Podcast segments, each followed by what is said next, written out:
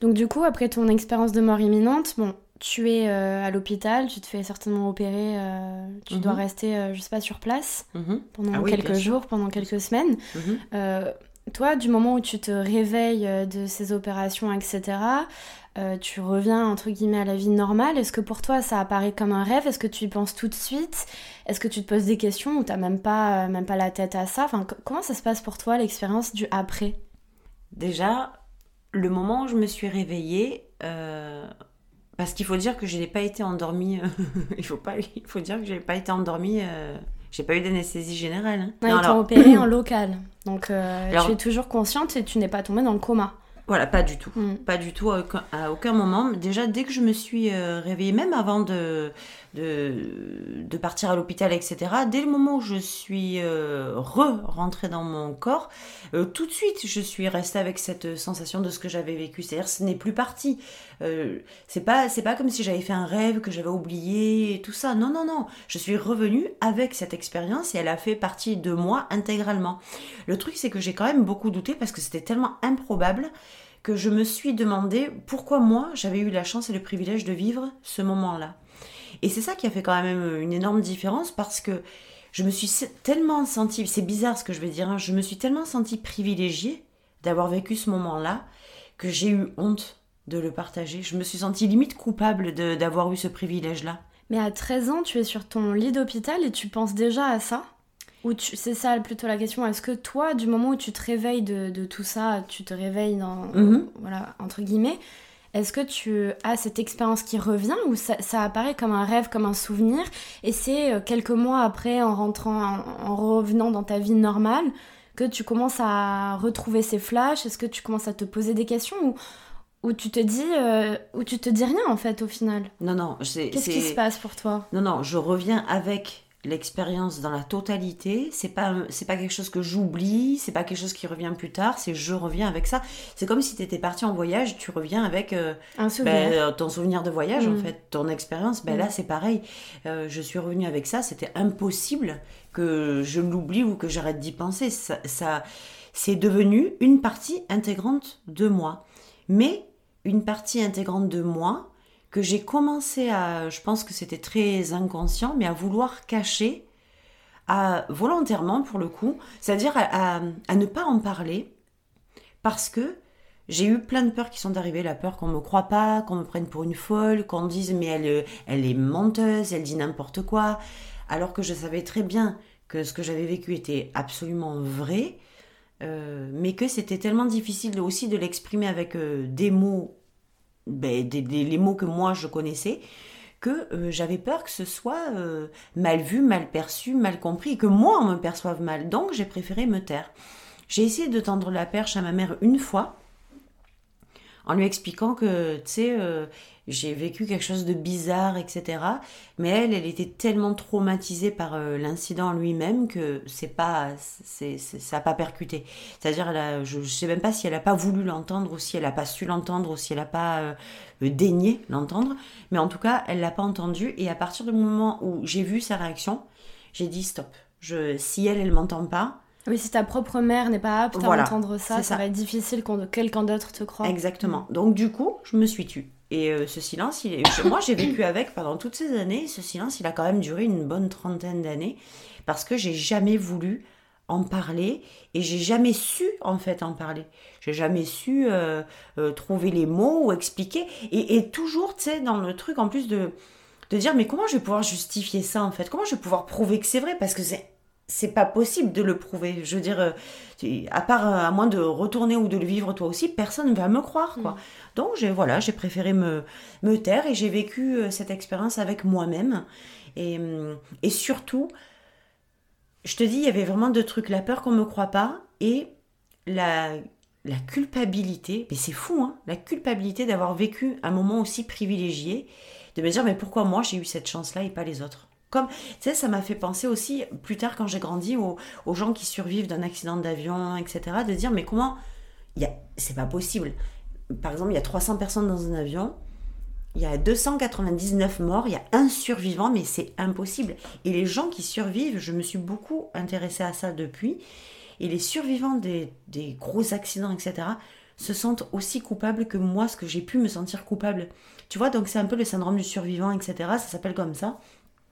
Et, euh, et, euh, et, voilà quoi. Donc il y a plein de trucs qui sont mêlés. Comment moi j'avais eu la chance de vivre le moment, comment j'avais eu la chance de survivre à cet, à cet accident? Euh, voilà quoi, il y a plein de choses qui se sont mêlées pendant toutes ces années. Donc voilà, moi j'ai préféré ne, pas en parler parce que j'ai pas su le faire et puis j'avais peur de tout ça. Donc du coup, suite à cette expérience-là, parce qu'il faut quand même préciser un petit truc, euh, qui est pas si petit que ça, parce que c'est quand même assez important dans notre vie, euh, autant dans la vie de mamie, donc ma grand-mère, ta maman, mhm. euh, toi et moi, c'est qu'on a toutes les trois des dons. Mhm. qui sont tous différents, mais voilà, on a beaucoup d'intuition, on ressent beaucoup les choses. Toi, à cette période-là de ta vie, tu habites quand même donc au Rouet, c'est un quartier à Marseille, mhm. et tu habites dans une maison hantée. donc, toi, tu et attaquer. Pourquoi tu ris? Non, parce que quand même, hanté, oui, enfin, une maison habitée. Non, mais hanté, ça a une connotation hyper négative, euh, avec des gens qui vivent, euh, genre les trucs exorcistes, les films d'horreur, etc. C'était une maison qui était habitée par euh, d'autres personnes invisibles. Voilà. Donc, du coup, tu as un certain rapport à la mort avant cette expérience puisque vous avez quand même des dons euh, et que tu as quand même grandi dans l'univers un peu ésotérique, le monde du mhm. tarot, etc. avec mhm. mamie. Mhm. Et à côté de ça, tu reviens chez toi en ayant vécu une expérience de mort imminente. Est-ce que ton rapport à la mort change? Est-ce que ton rapport à l'invisible change, sachant aussi que tu es dans une maison où il se passe des phénomènes paranormaux? Comment tu vois les choses? Est-ce que tu as moins peur? Est-ce que tu en parles? Est-ce que tu te renseignes sur le sujet? Comment ça se passe pour toi? Ben, figure-toi que euh, comme c'est quelque chose que je vis depuis... Euh, je, pense que c'est euh, même pas générationnel, je pense que c'est transgénérationnel. Je pense que c'est ces moments que chacun ou chacune de nous a vécu dans la famille. Alors je ne suis pas capable de remonter plus loin, on on sait pas nous s'il y a eu d'autres choses avant, mais très certainement. Mais en tout cas, nous on a suivi cette lignée là euh, de femmes qui ont effectivement des, des, facilités, je vais te dire des facilités de clairvoyance, de, de clairaudience, etc. Cette expérience de mort imminente, j'ai jamais su vraiment, pour être honnête avec toi, si elle avait un lien quelconque avec ce que nous, on est capable de vivre au quotidien dans notre lignée. Est-ce que j'ai jamais su faire le lien en fait? Et je l'ai jamais trouvé. Euh, peut-être qu'il y en a un, peut-être qu'il euh, y avait une explication à d'autres choses. Mais par contre, ce que je peux dire, c'est que par rapport au, ressenti que j'ai eu, moi, euh, bah, évidemment, le lien, c'est la vie, la mort. évidemment, c'est deux, mondes parallèles et certainement très alignés l'un sur l'autre. ça, je suis d'accord avec toi. après, je saurais pas te. Enfin, c'est difficile pour moi de te répondre à cette question parce que j'ai euh, franchement pas vraiment de réponse. Euh, moi, je suis revenue, en tout cas, avec une vision euh, de la mort complètement différente de ce que j'avais pu imaginer, surtout en tant qu'enfant, mais avec en parallèle cette idée que après la mort, la vie persistait, puisque je le vis euh, de lignée en lignée, euh, la, connexion avec l'au-delà, la connexion par avec les morts, etc. C'est quelque chose que ben, nous, on, fait dans la famille.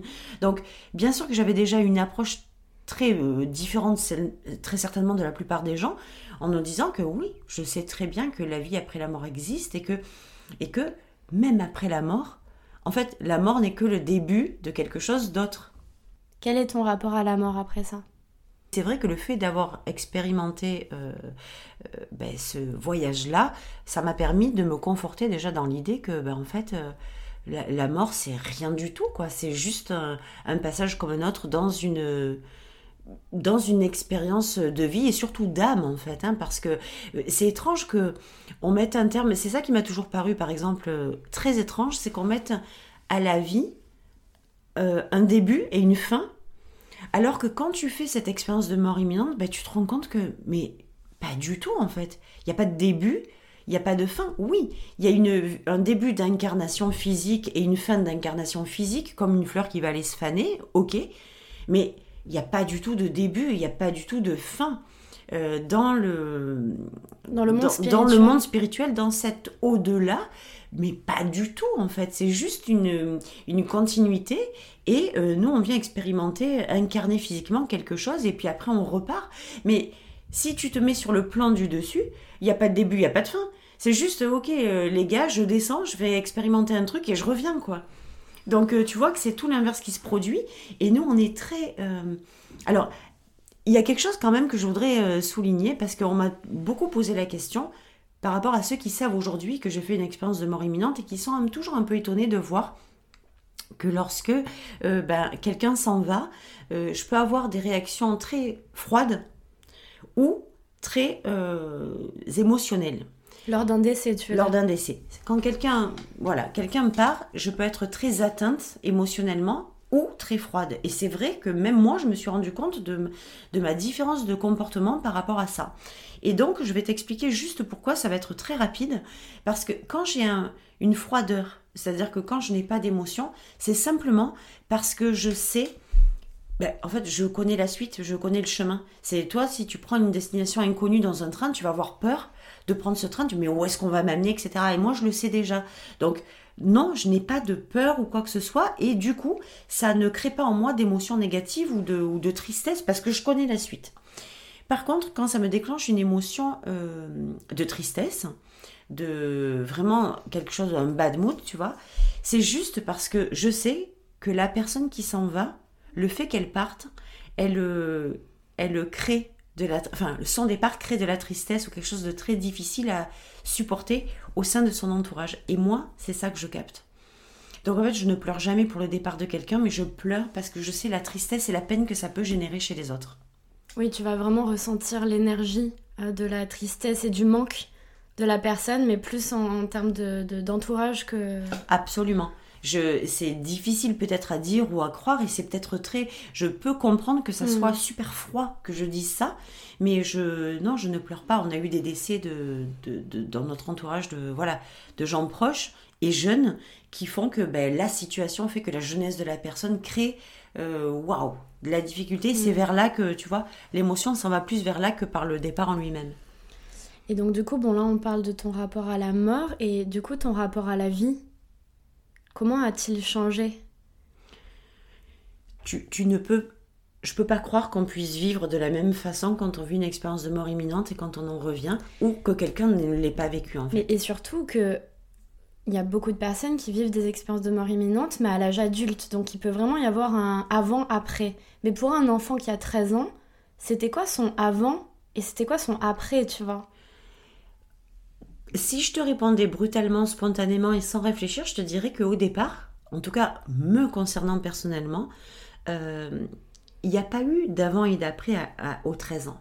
Parce que quand tu as 13 ans, déjà le traumatisme que tu as vécu, qui pour moi, attention, n'en a jamais été un jeu. C'est important que je le souligne. Je n'ai jamais vécu ça comme un traumatisme. Je l'ai vécu comme une bénédiction. Donc, euh, à aucun moment, moi, j'ai eu cette sensation d'être victime de quoi que ce soit, parce que c'était pas le cas. Donc, moi, je l'ai super bien vécu.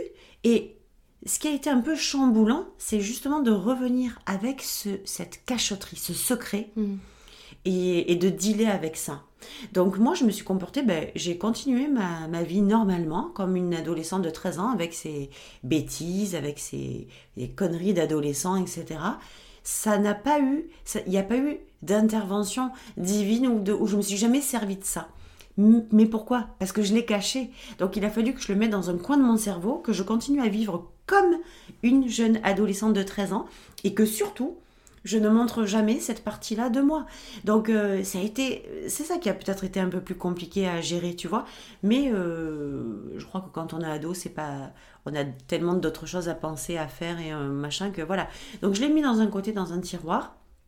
Mais par contre, c'est en grandissant, en revenant à, parce que c'est quand même, tu vis avec. C'est pas un truc que tu mets dans un tiroir que tu oublies et qui revient. Ah non non, tu vis avec. Euh, donc du coup, c'est tu vis avec euh, en tant qu'adolescente qui doit planquer euh, l'histoire, puis après au fur et à mesure tu te dis que waouh, t'es es, peut-être capable de tenir ça quoi, t'es peut-être capable de tenir l'énergie de ça, t'es peut-être capable de tenir le fait qu'on te dise que c'est pas vrai, et puis peut-être que quand t'es plus adulte on te croit plus ou on te croit mieux. Euh, donc, les années sont passées, j'ai jamais rien dit, j'ai jamais rien dit, puis j'en ai un peu parlé un jour euh, à papa, à ton père. Et lui, il m'a dit Waouh, c'est quoi ce truc que tu Mais tu t'imagines ce que tu es en train de raconter? Et du coup, je me suis sentie écoutée pour la première fois. Ça m'a fait bizarre que quelqu'un me croie sans que j'aille me justifier. Juste, j'ai raconté mon histoire, juste il a écouté. C'était tout ce que je demandais. Et je me suis dit, bah, peut-être que, peut-être que, voilà quoi, euh, ça serait intéressant. Mais je l'ai tellement tue cette histoire que j'ai même cru que je me racontais des histoires. J'ai même cru que peut-être... Et puis tu sais, il y a beaucoup de détracteurs de ça, que quand j'entendais des trucs à la télé, beaucoup qui disaient mais c'est des conneries, c'est pas vrai, les gens ne vivent pas d'expérience de mort imminente, machin.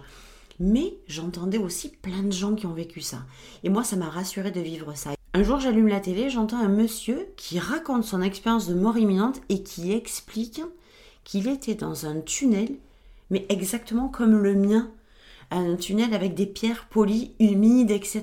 Et j'ai dit, mon Dieu, mais en fait, c'est donc ce que j'ai vécu, c'était pas des conneries, c'était pas des mensonges, je l'ai vraiment vécu. Et à partir de là, j'ai dit, ok, il faut que je me libère de ça, peu importe qu'on me croit ou qu'on me croit pas, je suis pas là pour que les gens me croient, je suis juste là pour partager un truc que j'ai vécu et peut-être que là ça va servir. Et pourquoi moi ça m'a servi? Parce que je suis revenue avec une idée de la vie qui était donc à l'âge adulte, complètement différente en me disant que ton regard, ce que tu perçois, comment t'écoutes, c'est pas euh, c'est pas de la même façon que ça se passe. Par contre, je serais menteuse de te dire que j'ai percuté ça dans les premiers instants de mon retour à l'âge de 13 ans. Ça serait un gros mensonge de ma part. J'ai vécu normalement comme une enfant de 13 ans. C'est en ouvrant mon esprit et en comprenant d'autres choses et moi en me développant personnellement et en acceptant de m'ouvrir à ça que euh, j'ai vu les choses autrement. Sinon, je crois que j'aurais fait l'impasse euh, toute ma vie. Est-ce que tu penses que suite à cette expérience-là, c'est ça qui a débloqué entre guillemets tes dons médiumniques? Parce que je sais que tu as commencé à, à développer l'écriture automatique. Tu pourrais expliquer ce que c'est aussi euh, dans l'épisode. Mhm. Est-ce que tu penses que ça a été un déclencheur ou est-ce que tu penses que déjà depuis enfant tu avais des facultés qui, que tu as développées en fait euh, euh, de par ton envie, ta curiosité? Je ne pourrais pas encore une fois te répondre à cette question. Je pense que j'avais des prédispositions. Je pense que c'était franchement pas difficile pour moi. Et tu sais, quand t'es enfant, que t'as ce genre de dents, ben en fait, t'as pas à forcer, ça vient. Tu, tu réfléchis pas, tu le crées pas, euh, tu l'inventes pas, ça, tu demandes rien, ça vient. Donc, euh, j'avais ces prédispositions, mais peut-être un peu euh, asséchées. Comme si elles étaient renfermées dans une boîte. Et peut-être que le fait de vivre cette expérience-là, m'a ouvert l'esprit à me dire oh euh, ça va durer longtemps euh, ce que tu te racontes à toi-même et les mensonges que tu te dis comme quoi tu n'as pas de capacité. Et souviens-toi, j'avais fait un rêve de ma grand-mère où, euh, de façon très abrégée, elle était décédée. et puis moi, je l'ai retrouvée là-haut, parce que j'ai bien eu la sensation de partir là-haut. Et puis, je lui ai demandé ce que je faisais là, où j'étais. Elle m'a expliqué qu'on était au paradis. Elle m'a amené dans un, dans un espèce de château où il y avait, les plafonds étaient tellement hauts que je les voyais pas, en fait. Et puis, elle m'a dit, alors, comme ça, tu as peur de parler aux morts? Et je lui ai dit, évidemment que j'ai peur. Et là, elle s'est retournée. Elle, s'est mise dos à moi. Et quand elle s'est remise face à moi, euh, elle m'a elle m'a vraiment montré ce que c'était la peur. Son visage est tombé, la mâchoire est tombée, le, tout a fondu. C'était un cauchemar horrible. Et tout s'est remis d'aplomb. Et elle m'a dit Tu vois, Hello, c'est ça d'avoir peur. Donc n'aie plus jamais peur de parler aux morts. Et elle m'a euh, poussé dans un mur de briques où je me suis réveillée dans mon lit.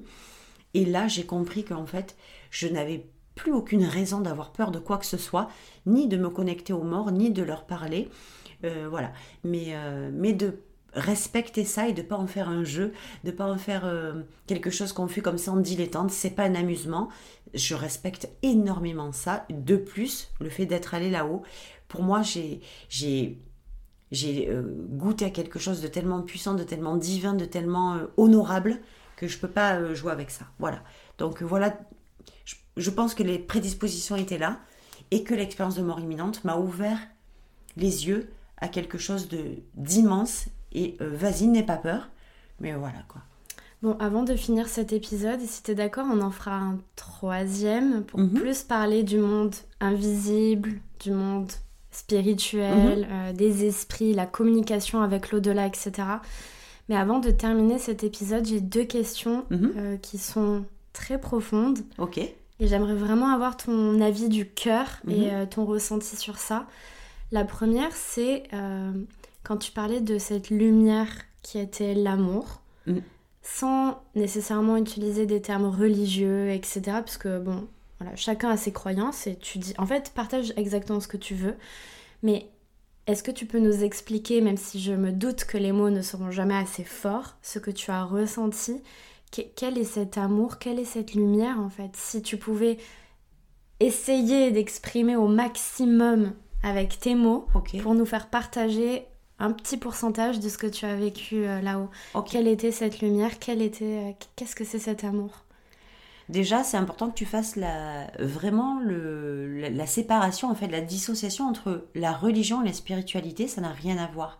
Je pense que toutes les religions de la planète ont eu un jour, enfin, des femmes et des hommes de peu importe la, la religion qu'elles ont ou qu'ils ont, ont eu des expériences de mort imminente. Ça n'a rien à voir avec la religion. La religion, c'est une façon de voir Dieu avec ses dogmes, ses pratiques, etc. La spiritualité, c'est le divin en direct. Donc on, va sortir de la religion et on va juste parler spirituel. Cet amour que j'ai... Alors, effectivement, je crois que aucun des mots que moi, je connais qui sont dans mon vocabulaire ne sont capables d'honorer euh, ce que j'ai ressenti. Mais quand on se connecte euh, à... Quand cette lumière, cet amour, cette, cette énergie, je, voilà, je vais le dire comme ça, quand cette énergie s'approche et vient et s'ouvre, c'est un peu comme toutes les barrières de ton cœur qui tombent d'un coup, qui s'effondrent. En fait, c'est même pas qu'elles s'effondrent ou qu'elles tombent, c'est qu'elles n'ont finalement jamais existé. Et c'est là que tu te rends compte que même à 13 ans, et même peut-être un nourrisson sentirait ça, j'en sais rien en fait. Peu importe, c'est pas une question d'âge, mais quand tu te connectes à ça, plus rien de ce que tu t'es inventé, peu importe ton âge, n'existe. Il n'y a que la transparence du cœur qui, qui, qui vient s'ouvrir. Il y a quelque chose d'en face de tellement immense, de tellement incommensurable, de tellement illimité, de tellement inconditionnel. Il n'y a pas de barrière en fait. C'est que de la pureté. C'est que, c'est que de l'amour pur. Il n'est pas conditionné, il n'est pas maîtrisé, il n'est pas contrôlé. C'est un saut, un tsunami, une, une vague euh, qui vient t'embarquer, qui vient euh, pénétrer à l'intérieur de ton âme et qui te scotche parce que, en fait, là, ici-bas, là, tu, tu, tu connais pas ça, quoi. Tu ne vis pas ça. Et c'est ce que je disais qui, qui a pu choquer aussi certaines personnes, c'est que même l'amour que tu peux ressentir pour tes parents, pour tes enfants, pour ton entourage, pour ta famille, mais c'est pas ça l'amour. C'est pas ça. Et nous, on croit que c'est ça ici, mais c'est pas ça l'amour. Ce qu'on vit ici, c'est de l'amour qui est conditionné. Et on croit qu'il est inconditionnel parce qu'on aime ses enfants sans condition. On peut mourir pour eux, c'est vrai, mais c'est encore pas assez. C'est en tout cas pas pareil. Donc, moi, ce que j'ai vécu, c'est euh, c'est le de l'amour divin. Tu vois, je, je- je galère pour trouver les mots, quoi. hein. Quel genre d'émotion tu as ressenti en étant face à cette lumière-là? Je crois même que les émotions qu'on ressent, elles ne- n'existent pas ici. Donc c'est euh, alors waouh, quelle La émotion. liberté Alors effectivement, pas de la liberté, de la libération. La libération. C'est c'est-à-dire que il n'y a plus de cordes, il n'y a plus de limites, il n'y a plus de liens, il n'y a plus rien. C'est plein, c'est rempli, c'est entier, c'est euh, c'est un peu comme En joie, accepté, tu te sens accepté, tu Tu- te sens en joie, tu te sens dans... tu te sens scotché. Tu, enfin, en tout cas, moi, je peux pas inventer, hein, c'est ce que j'ai ressenti. Tu te sens scotché. C'est même plus. C'est. C'est. euh, y a, c'est même pas de l'épanouissement. C'est. c'est de la libération d'âme, c'est un retour à la maison, c'est waouh Un retour à la maison. Un retour à la maison, c'est euh, et toutes les cellules et c'est ça que tu vois, je t'en parle, j'ai encore les frissons. C'est quand tu touches, quand on te fait goûter ça, t'as comme la sensation, tu dis mais mais c'est quoi? Et c'est pour ça que je te disais que quand j'ai réintégré mon corps, c'était dégueulasse comme sensation. Hmm. Alors, c'est peut-être mauvais comme mot, tu vois, c'est peut-être violent comme mot, mais moi, c'est ce que j'ai ressenti, quoi. Là, c'est plein, c'est entier, c'est complet, c'est il y a rien, il n'y a pas de jugement, il n'y a pas de il y a pas de regard, il n'y a pas de peur, il y a rien, c'est que du bonheur, c'est que du bonheur, c'est euh, c'est une amplitude euh, vibratoire énergétique qui est juste dingue. Je, tu peux pas voir, euh, tu peux pas voir ça comme quelque chose de cloisonné. C'est, c'est solaire, c'est entier, c'est universel. Voilà, je, j'ai pas plus de mots que je je saurais pas trouver. Euh. Non, mais je pense que c'est assez clair déjà. Je, je sais que ça demande mais quand un je te certain dis, effort. Quand je te dis, tu, tu, tu, arrives à ressentir ce que. Bah, moi, j'ai déjà fait un rêve. Tu te souviens? Oui, bien sûr. Euh, où j'ai vu aussi cette lumière-là Mhm. et je- j'ai. J'ai ressenti. Non, je, je peux pas dire que j'ai ressenti la même chose que toi. Parce que toi, tu l'as vécu, on va dire, tu as vraiment fait une expérience de mort imminente, donc certainement que tu étais au plus près de ça. Mhm. Moi, je pense que j'avais encore le filtre du rêve, tu vois. Il y Ouais, avait quand même cette séparation-là. Mais j'étais aussi devant comme une espèce de planète blanche. Mhm. Tu vois, on, on va parler, euh, on va vulgariser en fait. Mhm. Mais comme une étoile, un, un truc immense où à l'intérieur il y avait de l'énergie qui circulait. Je, je sentais que c'était euh, c'était vivant, c'était une lumière vivante. Il y avait quelque chose dedans. C'est pas c'est pas une lumière inerte. C'est Mhm. pas juste à allumer la lumière. C'est une entité qui est là. Et je sentais, par contre, j'ai vraiment senti ce non-jugement. Euh, il est là, enfin, il est là. Cette entité est là, cette chose est là, moi je suis là, et on était face à face dans l'acceptation la plus totale et, et le moment présent. Et, euh, et vo- voilà qui je suis. Voilà, cha- chacun s'est dit voilà qui je suis, tu vois. Et au final, on était. euh, Comme des présentations. oui, mais on était un. Mhm. Séparés, mais un. Oui, oui, Tu c'est- vois mais c'est pour ça que je pense que c'est très similaire. C'est fou quand même. Peut-être que tu as fait une sortie de corps. ou- Peut-être. Tu vois Mais euh, pour le coup, voilà, c'est ça. C'est c'est cette, euh, cette chose. En fait, c'est difficile d'expliquer quelque chose dont. C'est difficile d'expliquer quelque chose dont on n'a pas forcément les, les mots ici ou les. Même ces émotions, je ne crois pas qu'elles existent. En fait, ici, on est capable de. On dit qu'on gère pas ses émotions. On ne maîtrise pas les émotions. On s'en sert pas à bon escient ou quoi que ce soit. Mais on peut pas parler des mêmes émotions, quoi. Je veux dire, là, on est sur un truc qui est complètement euh, décuplé, qui est même plus que décuplé. Donc, c'est extrêmement difficile de mettre des mots là-dessus. Mais en tout cas, il y a il y a un remplissage, un, un- ouais, un remplissage universel de, euh, d'amour, de, de, de vibration énergétique qui vient te, te, te, te- te scotcher, ouais, te scotcher. Waouh, c'est complet, quoi. Bon, merci beaucoup. La dernière question, euh, Mhm. en fait, c'est pas vraiment une, une question voilà, comme on l'entend, mais pour les personnes qui nous écoutent, qui ont perdu un être cher ou qui ont peur de la mort et qui ne vivent pas leur vie pleinement parce que c'est une question existentielle qui les angoisse profondément ou qui ont du mal à passer euh, le deuil de quelqu'un euh, et qui souffrent énormément, qu'est-ce que tu aurais envie de, de dire à ces personnes? Ben, en fait, que nous, on a appris euh, la définition de la mort comme la fin de quelque chose avec notre, notre niveau humain. On a été éduqués comme ça. Donc, notre seule référence, c'est je vis, puis je meurs. Et donc, la mort veut dire l'inexistence. Et je pense que si on démarrait par ça, euh, si on démarrait par, euh, là, euh, à comprendre que la mort, c'est pas du tout ça, mais c'est juste, je vous disais, en fait, on le voit nous sur le plan humain, avec un début, une fin, et un départ dans l'inconnu, dans l'invisible, etc. Donc on ne sait pas, notre cerveau comprend pas. Mais moi, je vous invite à vraiment comprendre d'une autre façon, c'est-à-dire que c'est tout l'inverse qui se passe. C'est que la vie, elle est universelle, elle est euh, illimitée, elle ne s'arrête jamais sur l'autre plan. Et qu'il faut comprendre, c'est que quand on descend ici, il y a un début, une fin, parce qu'on a besoin de retourner à la vraie maison qui est là-haut. Donc, bien sûr que nous, humainement parlant, on a des émotions, on a un cœur, on vit. Euh, et c'est important de vivre aussi ces moments-là. Ça ne veut pas dire qu'ils ne sont pas importants ou qu'on ne doit plus avoir d'émotions sur le plan terrestre.